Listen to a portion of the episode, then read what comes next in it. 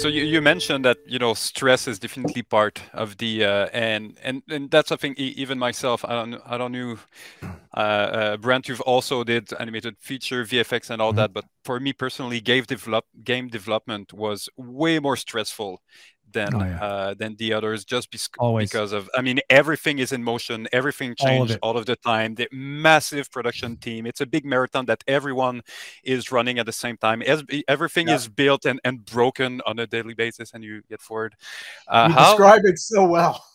how did you manage? Because I know see that you know we're we're both and, and, most people in this industry that, that make it are pretty passionate with what they are doing but that that's the advantage of you really care about what you're doing but sometimes it has the disadvantage that maybe it you does. care a little too much and you need to become politically correct and, and all that. How did you how was it for you in general the management of this of the stress or or anxiety or everything that you had to deal with in video game production uh, it's a good question. When I get out of rehab, I'll let you know. No, no but um, it was. Uh, I'm not gonna lie. It's it's not for the faint of heart, as I think both of you would attest to.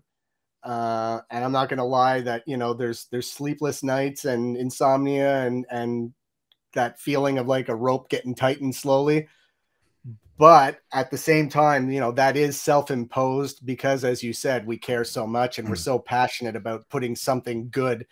And again i think part of it is also like when you see the potential of something to be great and this game i felt had it like you would look around and you'd see you know the cinematics team just killing it. You'd see the narrative team like you'd get a new scene recorded and you're watching it and you're like oh my god this is such a great what a well written scene and then the performance like so you're seeing everybody's kind of bringing their game up.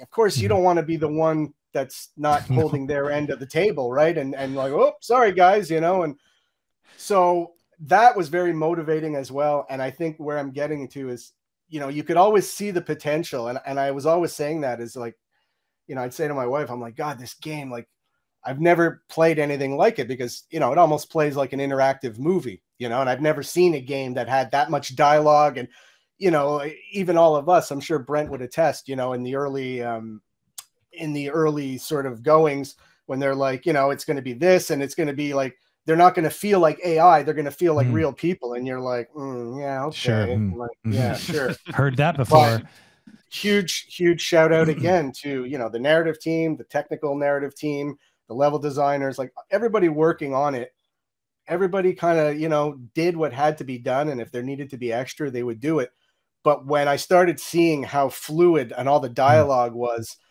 and just how well the characters came to life and you know I, i'm sure you guys can attest when you start seeing something even raw maybe it's again because of our experience but you're like there is some gold in there like there's some mm-hmm. something oh, yeah. very special and and and I'm sure you know the the creative core saw it as well, like JF and and you know Olivier and Hubert and you know, so I think we all kind of knew. So